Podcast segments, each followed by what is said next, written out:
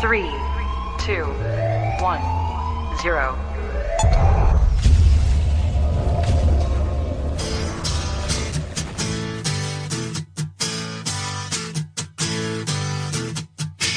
Hey, you! Yeah, you! Come here for a minute. I want to talk to you.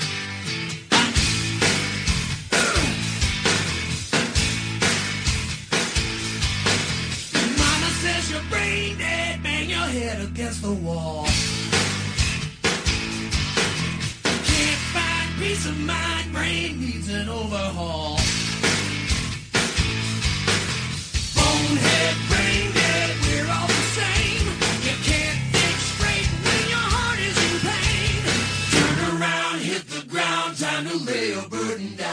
The views expressed on this broadcast of the Take 12 Recovery Radio Show are those of the co-host and guest and do not necessarily reflect those of our affiliates. The topics and opinions on today's show should not be considered as medical, psychological, or professional advice. Take 12 Radio is not affiliated with any particular 12-step fellowship. And now, here's your host, The man, the myth, the legend. the Monty Man.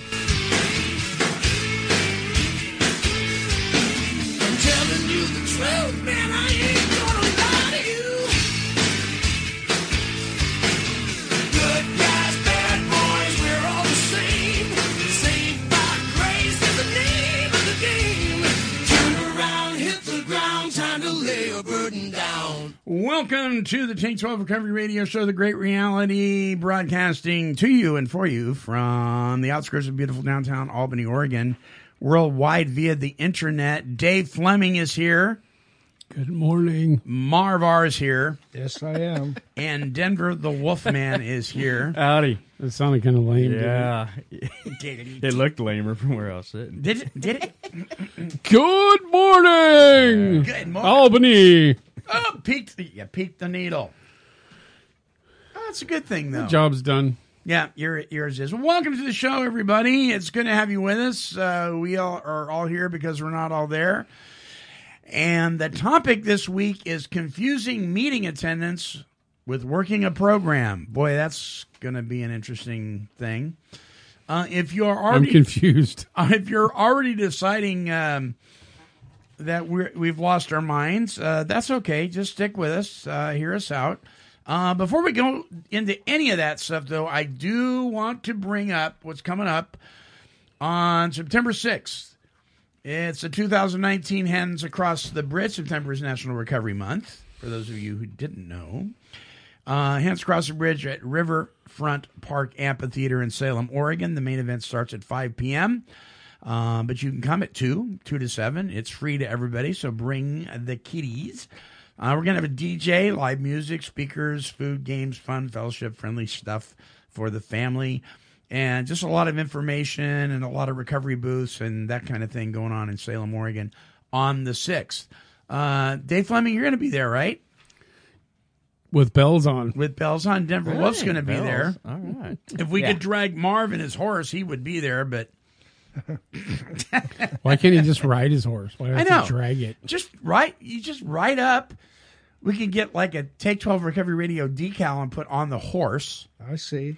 I like that Saddle blankets with take 12 on the Yeah. Side. embroidered. Nice. there you go there you go Emblazoned. yes indeedy uh, so anyway that's uh, on september 6th and then it's september 7th at clark college in vancouver washington it's the southwest washington recovery coalition um, event Say That 10 times fast. Yeah, right. At uh, Clark College in Vancouver, and we're all going to be there as well. So stop by and say howdy. Are You making that one, Dave? You betcha. Yeah. All he's gonna be- right. Bells on. Wow. There you go. That's what you get. That is what you get. All righty. Stop right All there. right. It's time for Monty Man's Weekly Wine. That's right. Okay, so a little restaurant review for you. Um, I was up. I was up in. Uh, So. I was up in Sandy, Oregon, uh, which is right outside of Boring, Oregon.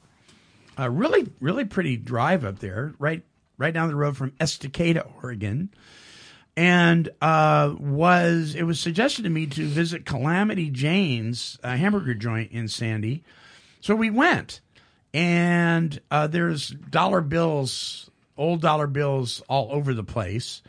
Uh, I mean, on the walls, on the floor, on the ceiling, everywhere. It's kind of eclectic, right? Not for long. You're right.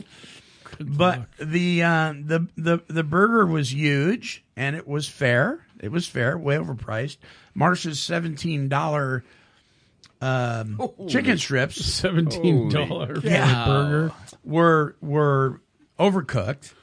The milkshakes, they do the old fashioned milkshakes in the big metal container. Yeah. That was phenomenal. Um, but the bathrooms were absolutely horrendous.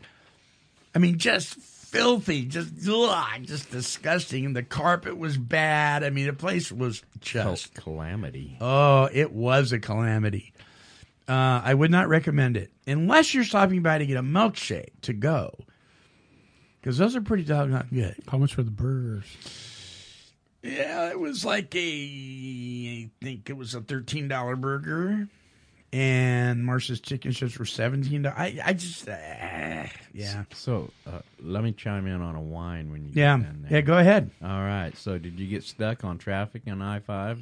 Any? Going there? Yes, I got, you? yeah, I got stuck a little bit uh, going up. Uh huh. um, you know, we have that Albany conundrum thing that goes on where everybody slows down to see nothing because there's nothing to slow down to see.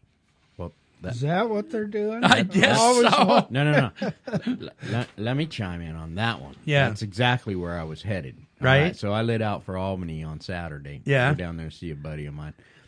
And uh, I pull out of Albany, and all of a sudden it's red lights everywhere. Stop, stop, stop. So we're braking, and I, I see the sign up there that says crash two miles ahead. Yeah. right? All Yeah. right, I'm thinking, all right, there I better be something spectacular when I get there.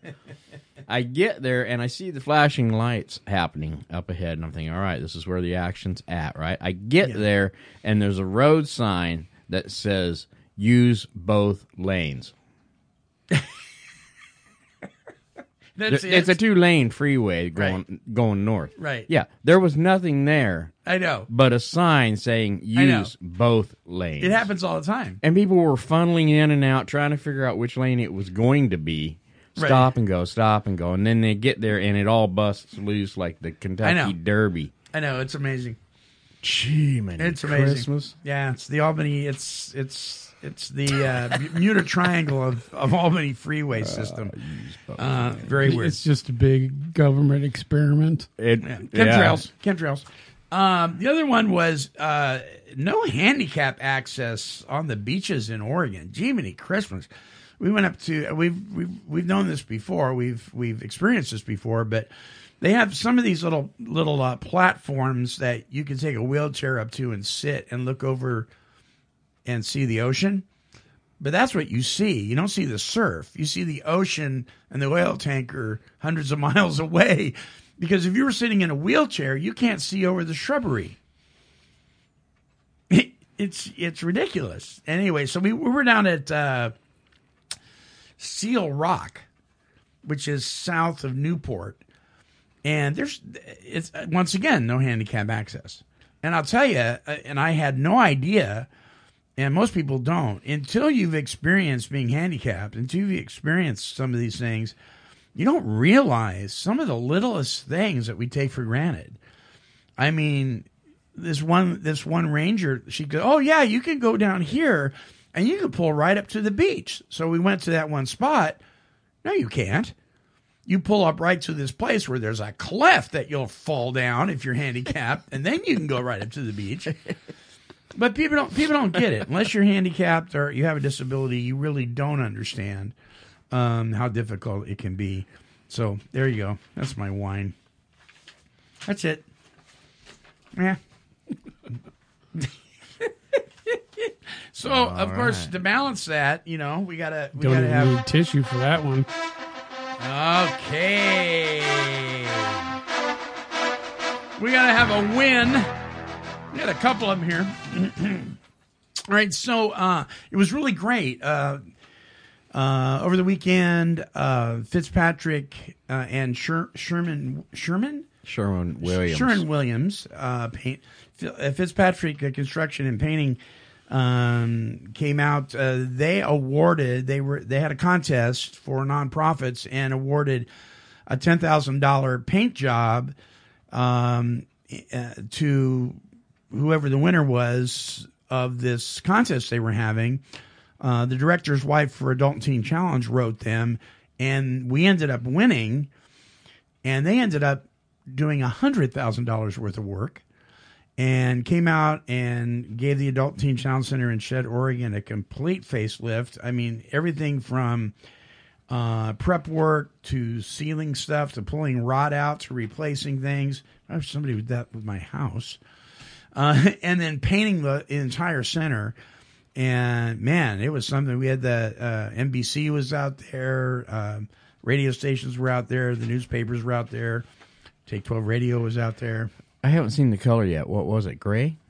It's a gray, Yeah. with a white trim, and um, it's I think it's burgundy, but they call it brick red on the doors, on the wooden doors. Wow. Yeah, yeah, Yeah, I'm gonna have to roll out there and check it out. yeah. There's a lot of gray on the multi. I mean, on the on the gym because it's a big surface. Right.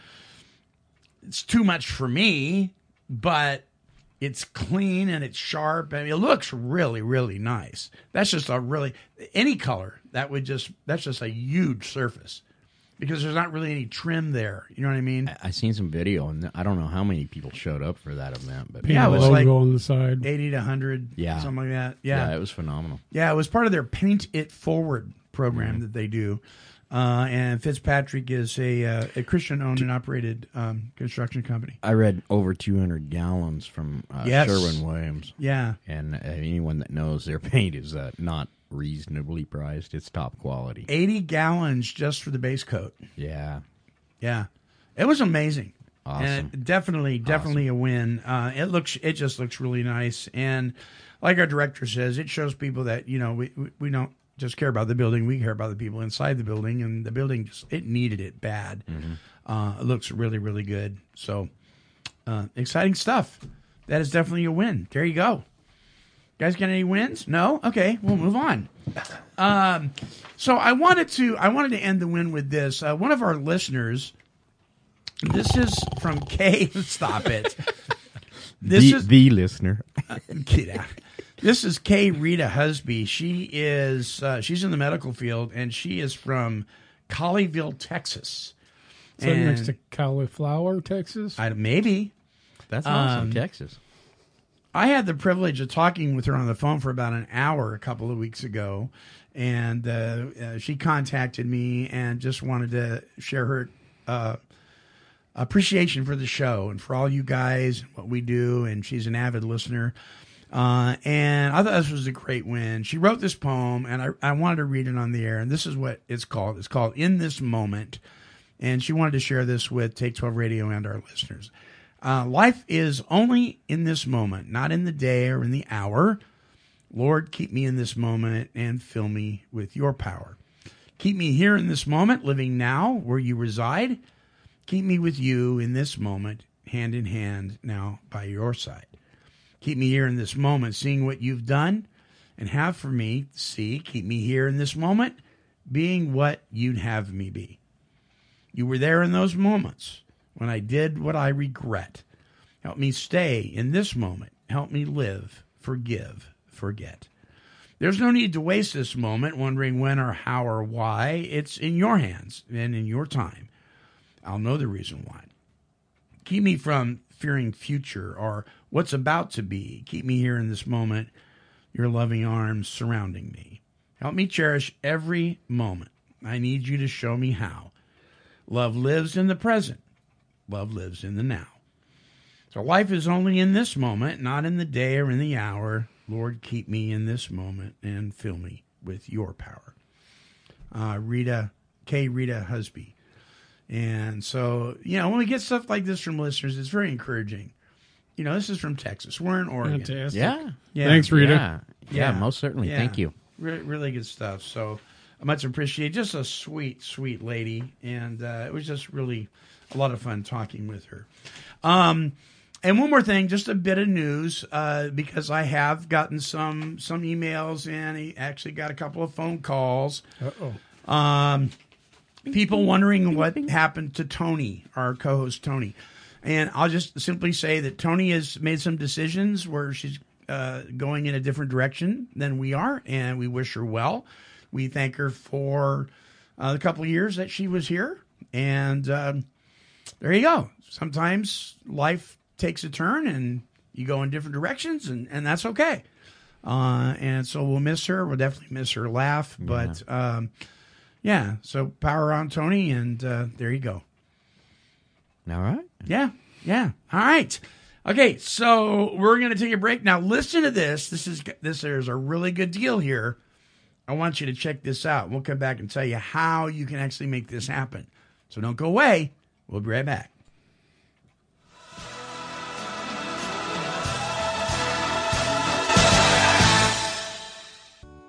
Hey, it's the Monty Man here with a great offer just for you, our listeners. It's our Take 12 Recovery Radio Coffee Mugs with Take 12 Recovery Radio on the back and the Monty Man mascot on the front. Now you can have coffee with the Monty Man every day with your official Take 12 Recovery Radio coffee mug. These are limited edition coffee mugs made available to you for $17, a donation that helps keep Take 12 Radio on the air. But we're going to sweeten the deal. For a limited time, I'm offering the audio DVD series Walking Through the Big Book and Walking Through the 12 Steps and 12 Traditions. This is a total of 64 one hour workshops with one of the most sought after circuit speakers in the world of the 12 Steps, Mr. Chris S. These workshops are normally $25 each and the coffee mug $17 each. But through this exclusive offer, you get all three for only $25. That's a $67 value for only $25. And we'll even throw in the shipping and handling. But this is for a very limited time, so you need to order yours today. All funds raised by this limited time offer goes directly to help keep the world's original recovery talk and positive music radio station on the air so we can continue to carry the message of hope through recovery. So stay tuned to hear how you can take advantage of this awesome opportunity and help us to carry the message. All right, so this is how you order your uh, your your goodies. Uh, you get the uh, walking through the big book, walking through the twelve by twelve, and the coffee mug. You simply go to take12radio.com and click on the banner that says "Get your Take Twelve Recovery Radio coffee mug." That's what you do and it'll take you to a page. It'll it'll show you the exclusive deal that's going on right now. You click on add to my cart. It's right under the picture. Add to my cart, and um, you will be charged uh, twenty five dollars for the whole package, and that includes shipping and handling. Or if you just want the coffee mug, you scroll down to the bottom and it tells you how to get just the mug itself. Uh, so that is very limited, limited time because we don't have so many of those. So take advantage of those. All right, so uh, I thought we'd have a little fun with this today. Take 12 trivia. Do you want to play trivia? Trivia, trivia, trivia, trivia, trivia, trivia, trivia.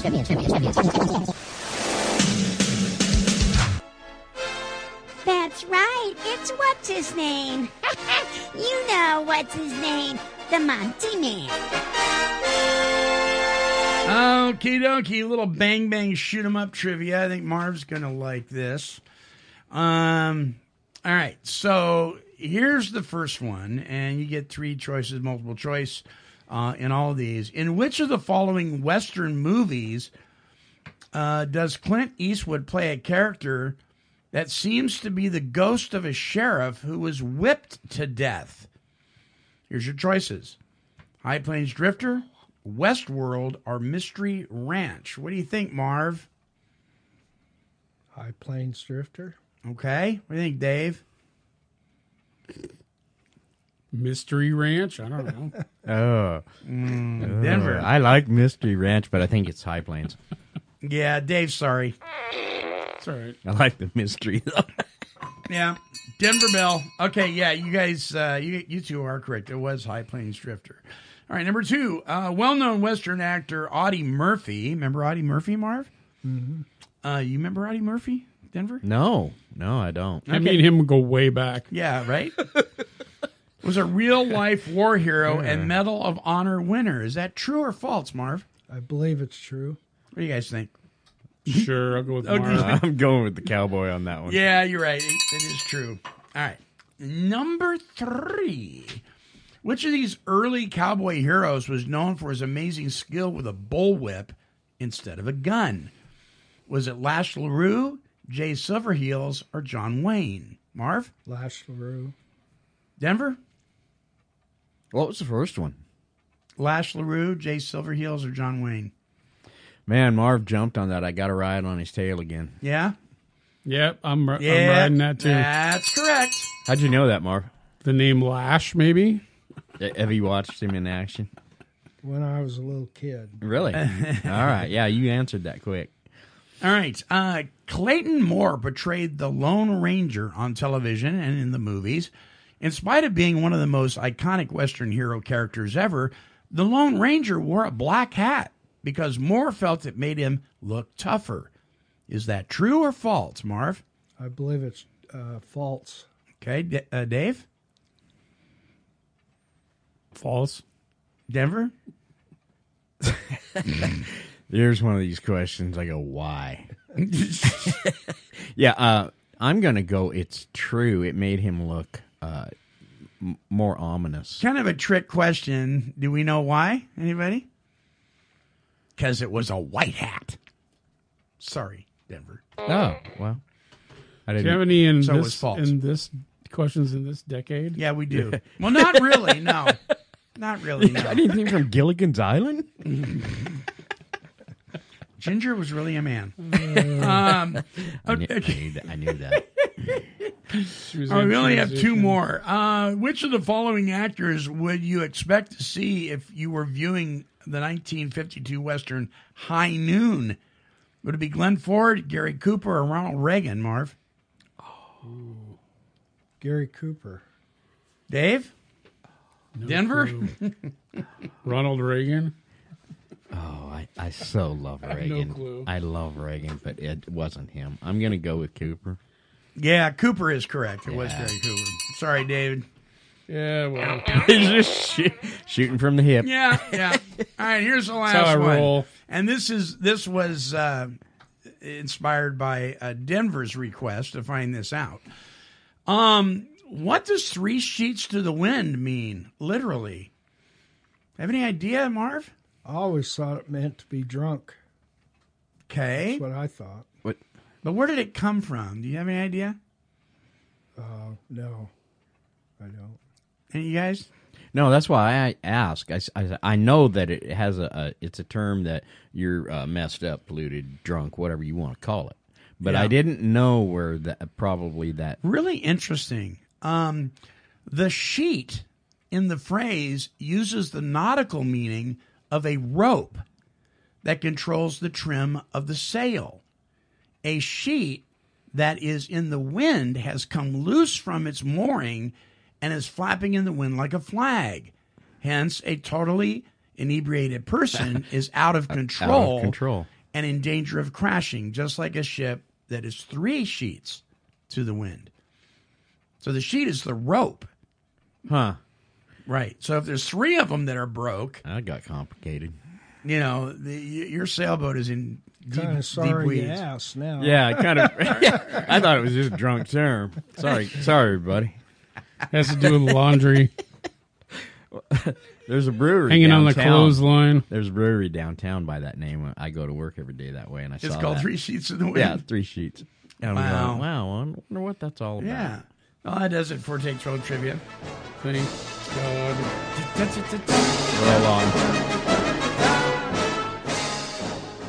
little Ben Hur action there. All right. So uh, the topic this week: uh, confusing meeting attendance with working a program. Now, don't be confused. You definitely can work a program and attend meetings. I mean, heck, that's where I learned about the program. Was in meetings, right?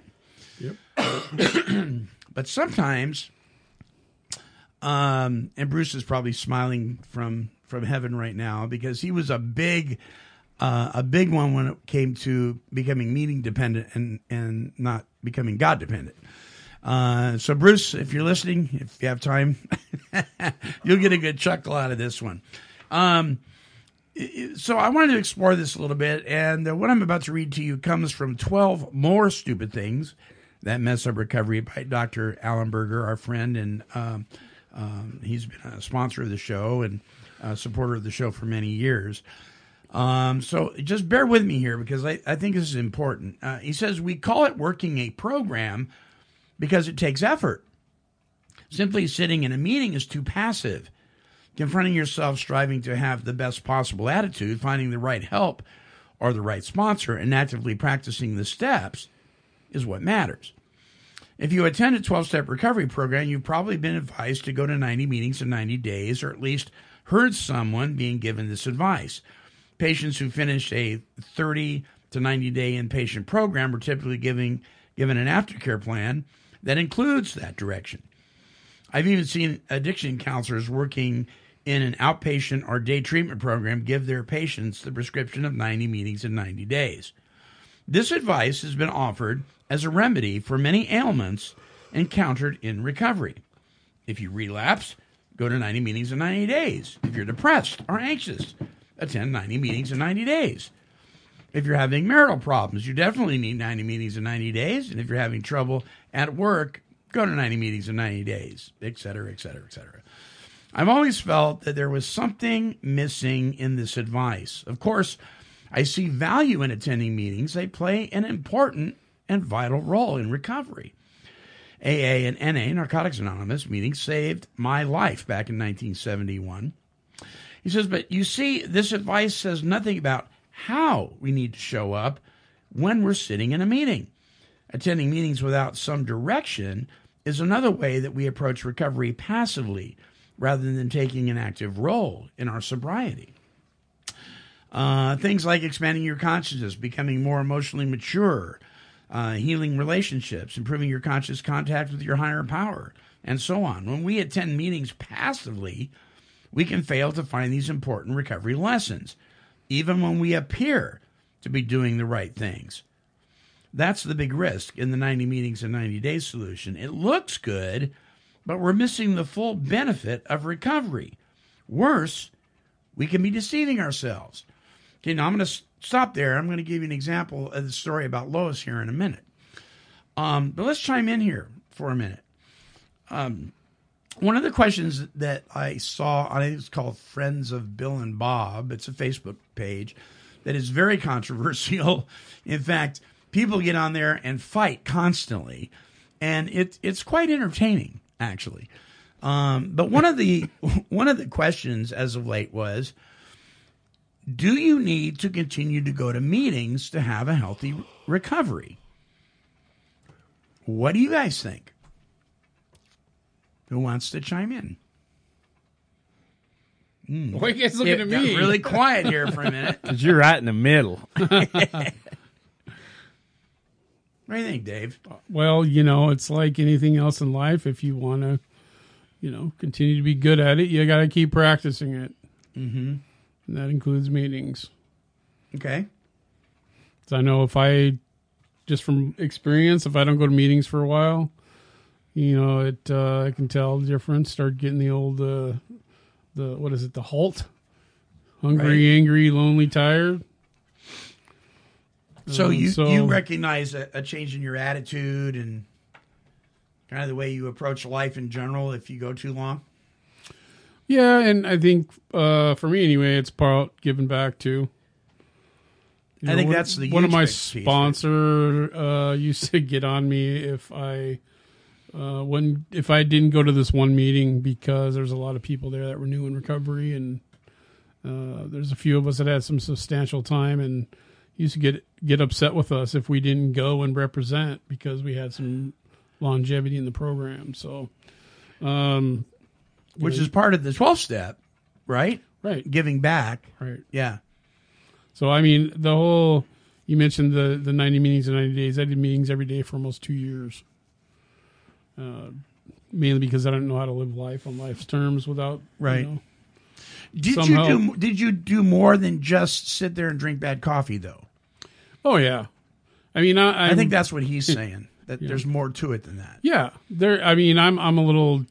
The, the last time around, you know, I was a little different. I take the information and I go home and I study it. It's like going if I go to church, Right. I listen to the sermon, I write down the scriptures, and I go back home and I'll study it.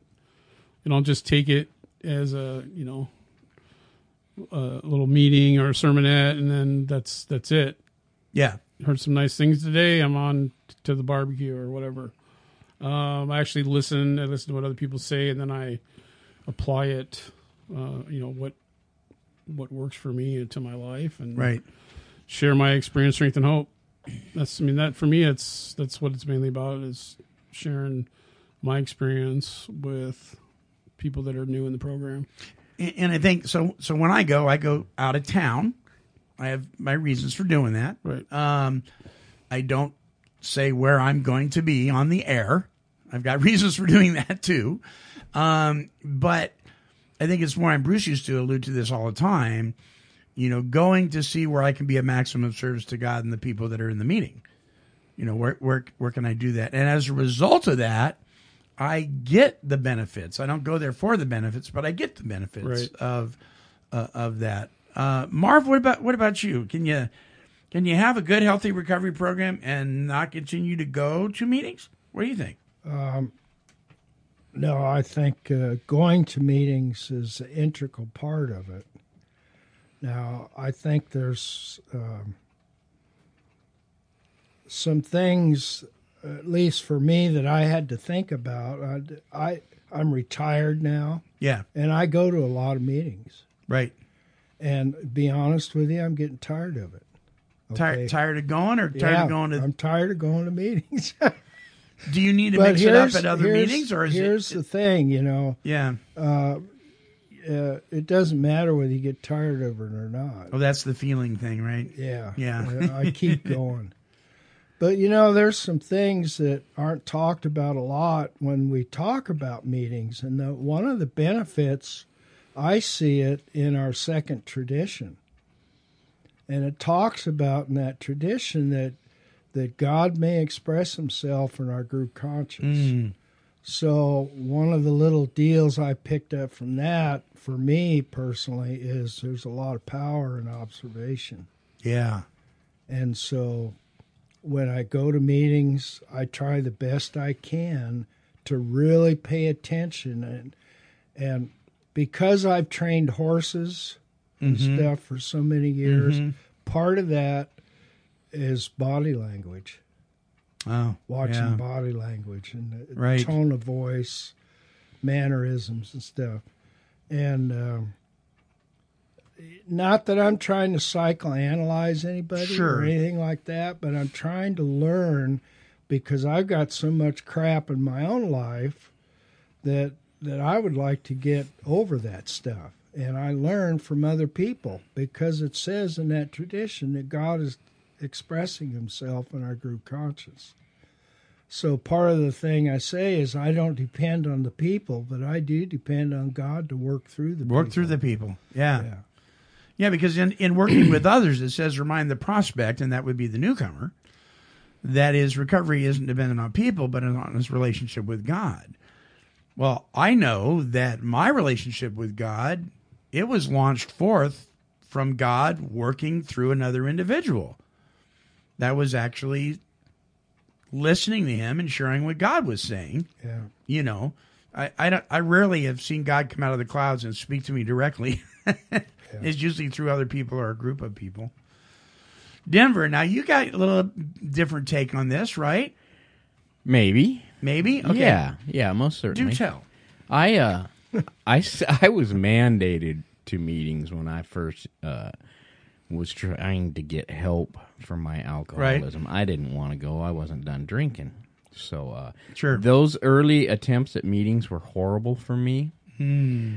And then I got up to Sweet Home and I, I really realized I needed to do something different. So I started going up there. Right. And uh, I gleaned a lot more uh, out of that season of meetings for me. Uh, I built a friendship and it's still lasting friendships up there with those folks through the meetings. So uh, to me, fellowship is huge. I I found sobriety through a program, obviously Teen Challenge. Yeah. is where uh, I got a relationship with God, and things started coming around for me. Uh, I've been to celebrate recovery. I tend to like their uh, atmosphere Uh-huh. better, Right. And because I I have stepped into some meetings and there Because it's a- more God focused. Yeah, Specifically God focused. Yeah. there's a lot of whining that went on, and I listen to Marv. You know, uh, he absorbs people. I love to people watch too, so Right. uh, I do glean that from meetings. But uh, I don't do a lot of AA meetings anymore. I don't. I stay plugged into a church, and uh, I have fellowship with uh, like-minded people. I had Right. I had to remind somebody last night. He's uh, fresh on recovery, but he's got this. And I said, and he he mentioned a comment at, at the house meeting there that he had bought some beer for somebody. And I said, dude, you got to remember if you don't want to slip, you don't go where it's slippery, and you're already starting to do that. So Yeah, uh, maybe I- you don't I- got this I- as much as you. I, I had a little talk. Had you have a higher power, and his higher power is he's going to do this, and you know it's. It, Yeah. I'm not going to be able to do it on my own. Right. Yeah. So Right. I stay plugged in with fellowship a lot, as much you know, out and about I Yeah. am, and I don't run with. Uh, I don't. I don't go where it's slippery unless I'm going to slip, and and I will slip if I go there. So I think you said I, I think you said the key word fellowship. Yes. And so I think I think we're pretty narrow minded if we think the only legitimate fellowship is church, or the only legitimate fellowship is the local AA meeting or NA meeting or CR meeting. That that's the only legitimate fellowship. get some flavor. You know, the whole idea is to be in the middle of the herd, to be around like-minded people, to be accountable, to be willing to to give back, to observe so you can find out where you can be helpful and that kind of and that can happen in many circles and sometimes I think we think well, if you're not doing it just like this, Marv, you've alluded to this before too. Uh, some of the the unreasonable big book thumpers out there. If you're not doing it exactly like I am telling you here, then you're not going to make it. Right. And that just is not true. Yeah, it's not. God works with us as the people that we are Yeah. on a personal, up close relationship. Yeah. Yeah. And He knows our quirks and our character, and He's going to deal with us in the realm of that. Mm-hmm. I think. I, I agree. And I went to meetings three times a day for years and could not stay sober. So, meeting attendance, I was confusing meeting attendance with working a program, definitely. Because that's all I was doing, was going there, sitting there, and that's all I was doing. Now, I will tell you, though, some seeds got planted. So if somebody's not doing what you think they should do, you don't know what seeds may be getting planted. They very well may be happening. It may you may not see the results of that in your lifetime, but I'm telling you, God does some amazing things, especially when we don't think He is. Right when we're not looking, kind of thing. Well, let me tell. Let me let me share the story about Lois. Um, this is somebody that was definitely confused and didn't understand the difference between meeting attendance and working a program.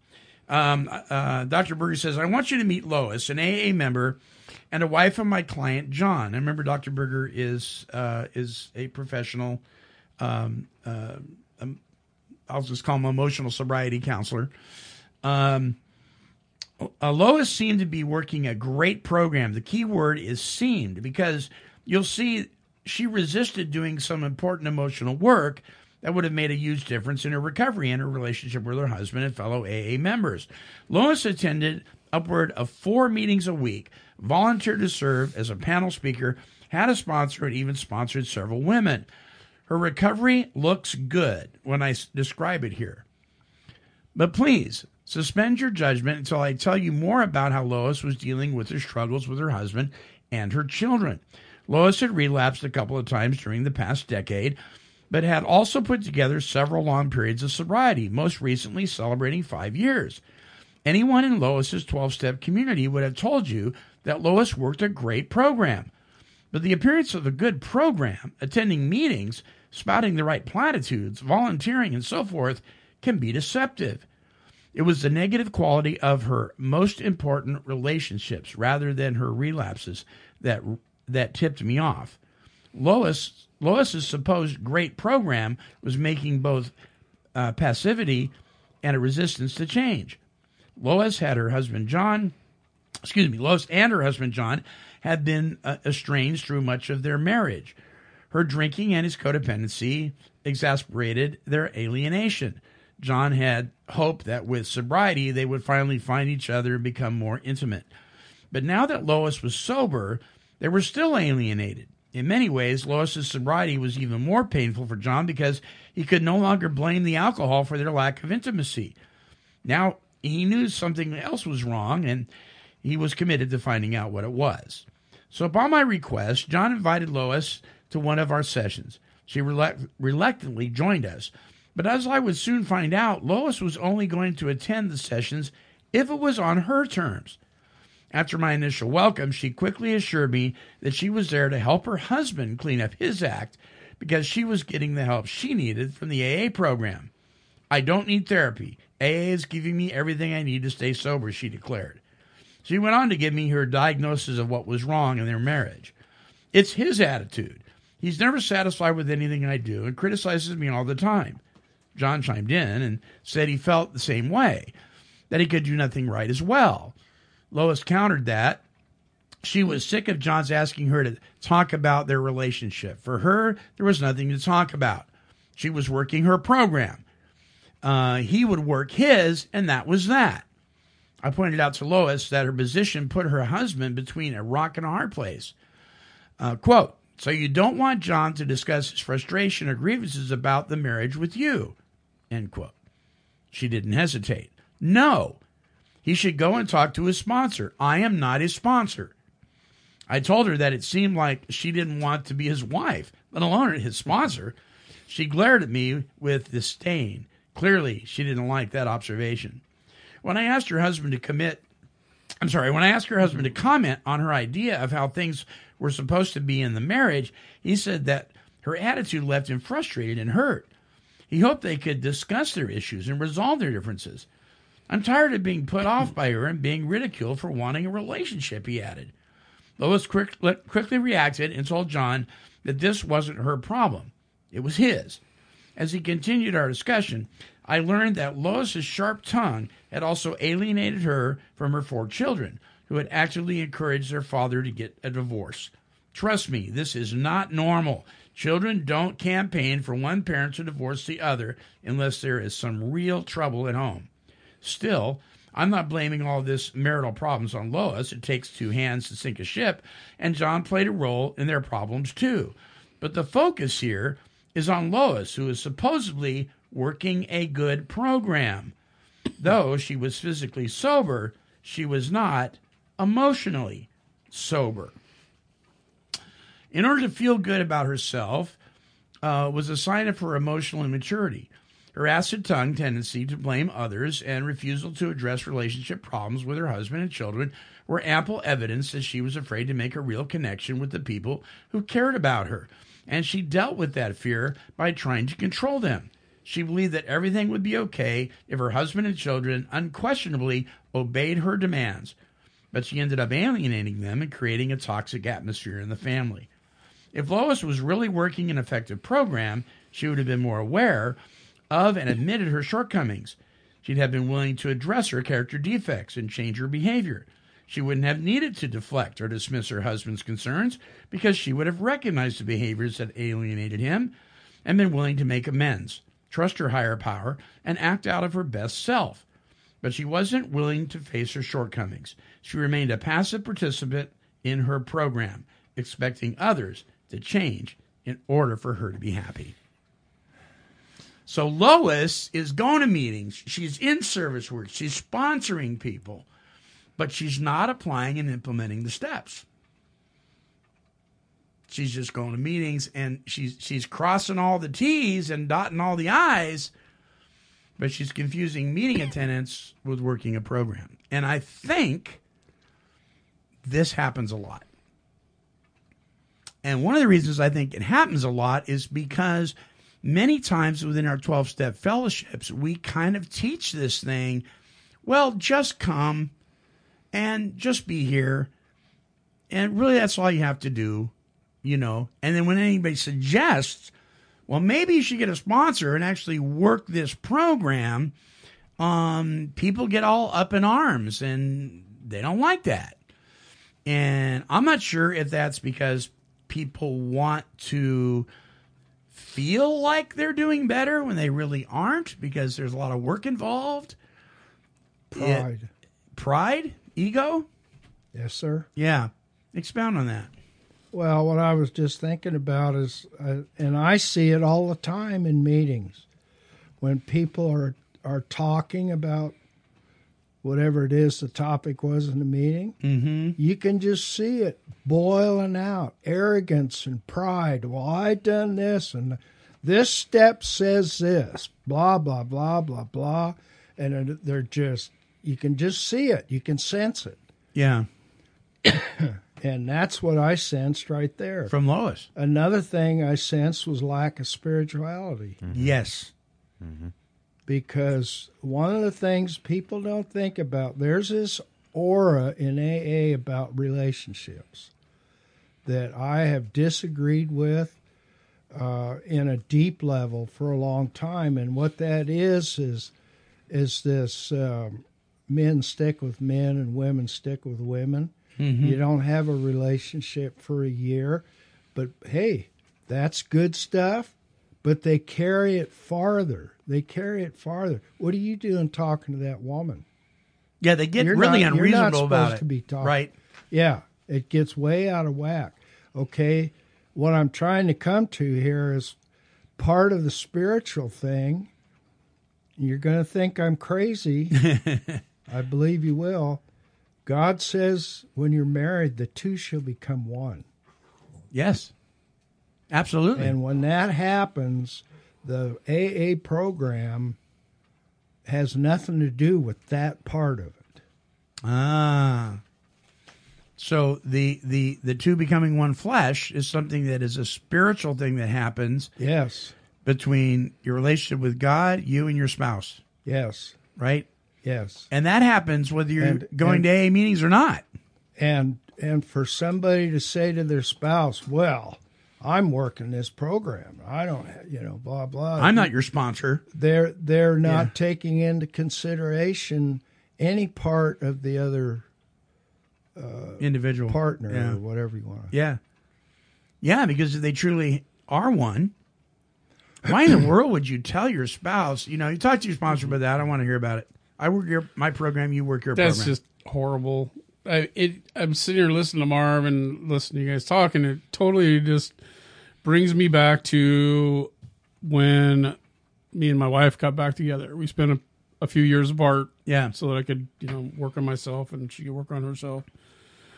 And I remember the first few years of us getting back together was, you know, now okay, so now God's restored my family.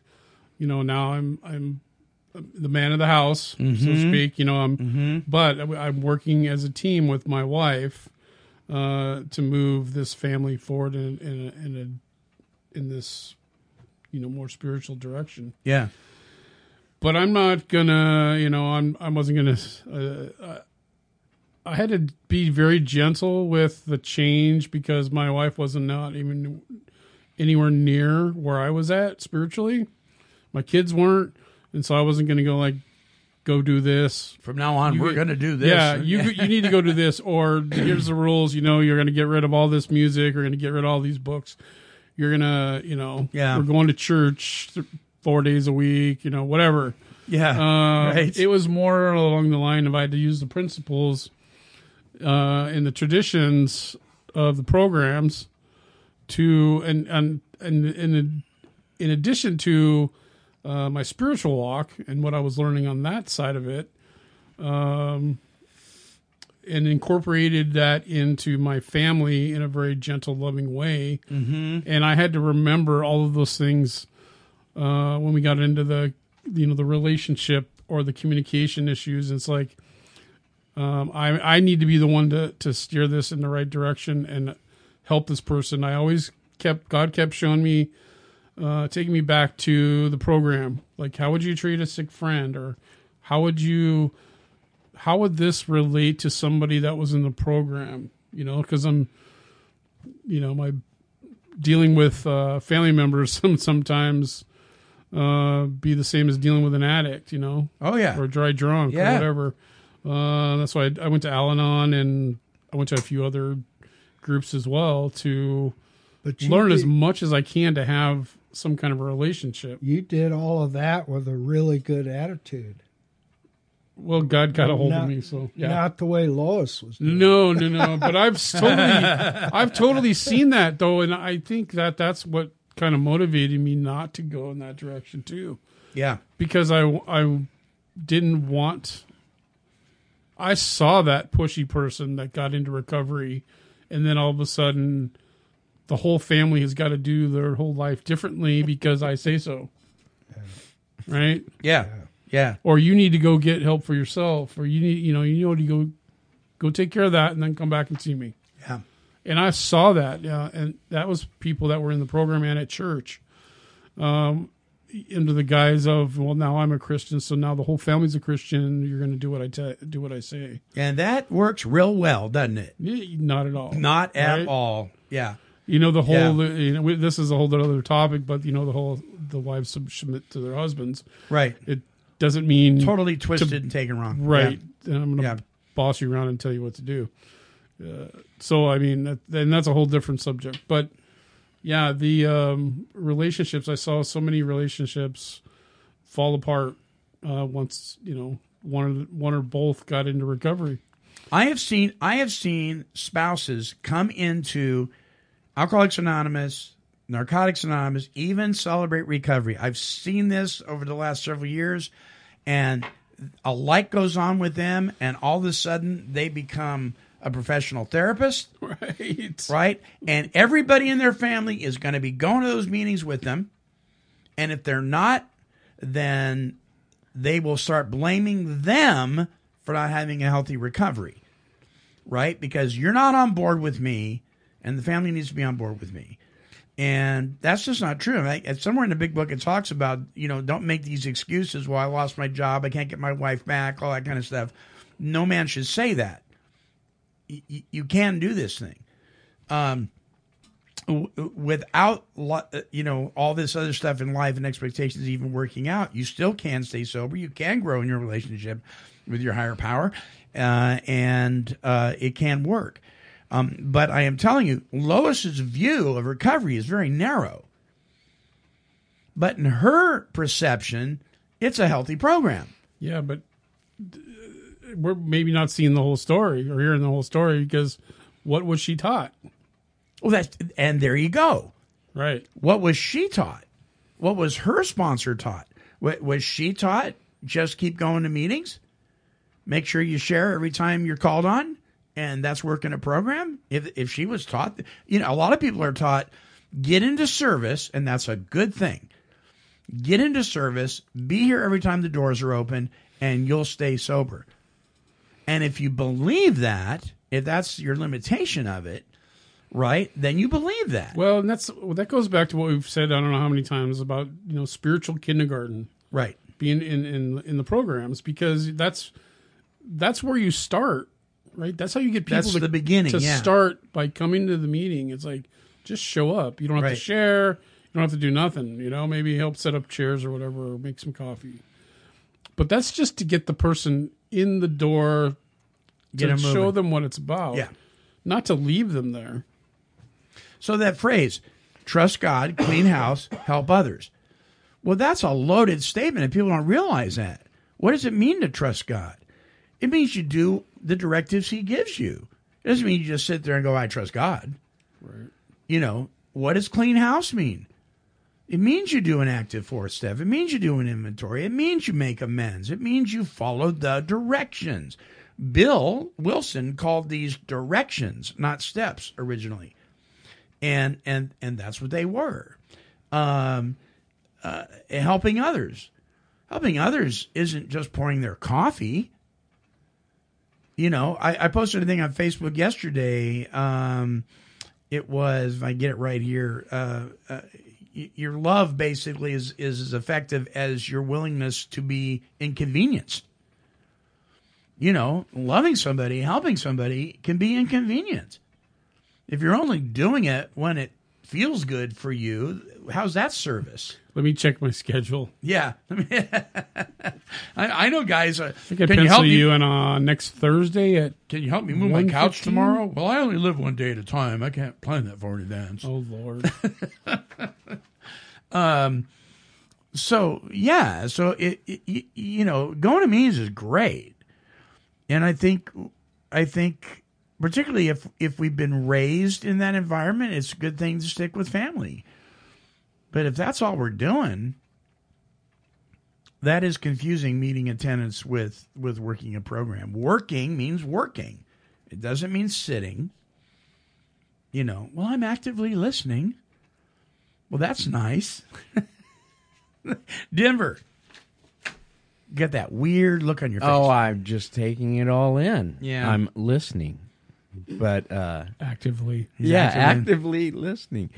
Seriously, I don't whatever program you're, Sure. you're in, uh, it's going to require work. You Yeah. know, you're not going to get anywhere sitting. I mean, you, you're never going to go anywhere just sitting. Right. So whatever it is, you're going to have to get up and, and work something. Yeah. You know, uh, uh, Chris S., who who did the whole series, walking through the big book and walking through the twelve by twelve um, that we talked about on the promo for the coffee mugs. It, you really ought to get that stuff, guys. Um, you really should because he does an amazing job of taking you line by line by line through the big book of Alcoholics Anonymous and the 12 steps and 12 traditions. One of the things that he says that is just a very powerful statement is he talks about what would happen if you sat in an aviation class and you never cracked the book. You just sat there and listened to people talk about aviation. That's all you did. And then when class was over, they gave you the keys to a plane. How well do you think you'd do? Depends on if you had a photographic memory or not. You know what I mean. know. You'd crash. But that's kind of what we do. And so we're attending, but we're not participating. Or we're attending and we're participating to a certain level and we settle. We settle. So when when it says, you know, rarely have we seen a person fail who has thoroughly followed our path, the original manuscript said has thoroughly followed these directions. But even back then, people were saying, well, Bill, you don't want to get too pushy. You don't want to alienate anybody. Let's say thoroughly followed our path because direction seems too bossy. Well, I'll tell you what, guys. Somebody, I had change my life saved, man. I I had somebody had to get somebody get in my face say, you know, if you don't do this, you could die. And it was a wake up call. I didn't need to have anybody pat me on the rear end. And, you know, at the same time, I didn't need a harsh hand either, but I needed a firm one. And I think we've gotten wishy washy and just complacent and, you know, well, just keep coming back. For what? To listen to Lois complain about her husband? That's what Anyway. Al-Anon's for. Oh boy, you're gonna you're gonna have some people Probably that- get some yeah blowback right. on that one. Mark's cracking up. Uh, yeah. So all right. Uh, so those of you who are in the uh, Facebook group Friends of Bill and Bob, um, yeah, go for it, man. Start a little scuffle. I'm gonna have to I- tune in I that. I dare you. Yeah, it's it's a it's a I'll re- tr- a- troll a line. it, there's a lot of controversy in that in, in that group. But you know what? My sponsor used to tell me, as long as you're talking, you don't have time to put a ball in your mouth. So Maybe that's good. Maybe it's Well, it depends on what you're talking about. Depends on what you're talking about. Closing thoughts, Marv. Poison. Um, I don't know. Ooh, you you didn't say I can't know. No, I didn't. uh, it, you know, I know there's people who come up against this, but really it is a balance. Sure. And, you know, life itself is never going to be a balance. It's always going to be this, you know, this too shall pass type thing. And, and, but the balance is, is what, what you're doing with yourself while you're going through these things. Yeah. And that, to me, that's what the program teaches. There, there is a balance there, and that means all parts of it, Right. you know. So, Not cherry picking. yeah. Yeah. Yeah. I hear you. Denver. Closing thoughts. I don't know. It's good to listen to all, all that right there. Uh, I'm thankful I have a higher power because I, I wouldn't even well I wouldn't be here if it wasn't Yeah, right. for that. So Yeah. Me too. Dave. Last words. Class words. Dave's last Words. words. wow, Words. last words, Dave. Make it good. This too shall pass. All right. Good enough. Uh, this is a, our closing song is by Citizen Way. This is a song about uh, him meeting this gal. She was homeless, and um, she's telling his story. And through her tears, she's saying, "You know what? In all things, I give thanks to God." Check it out, Citizen Way.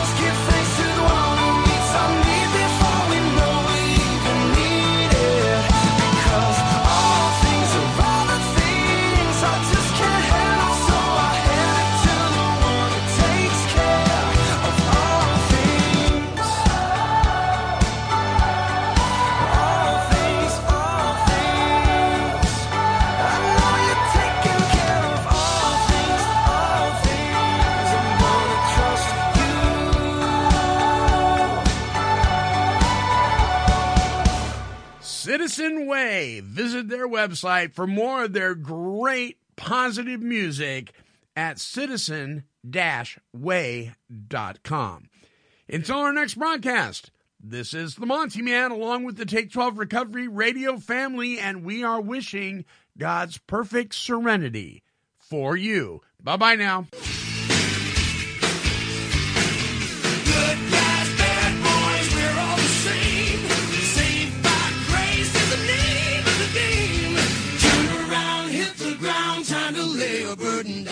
This has been a broadcast of KHLT Recovery Broadcasting. Cause she's a super cat, super cat, she's super kitty, meow. Yeah, kitty, kitty, kitty, kitty, meow.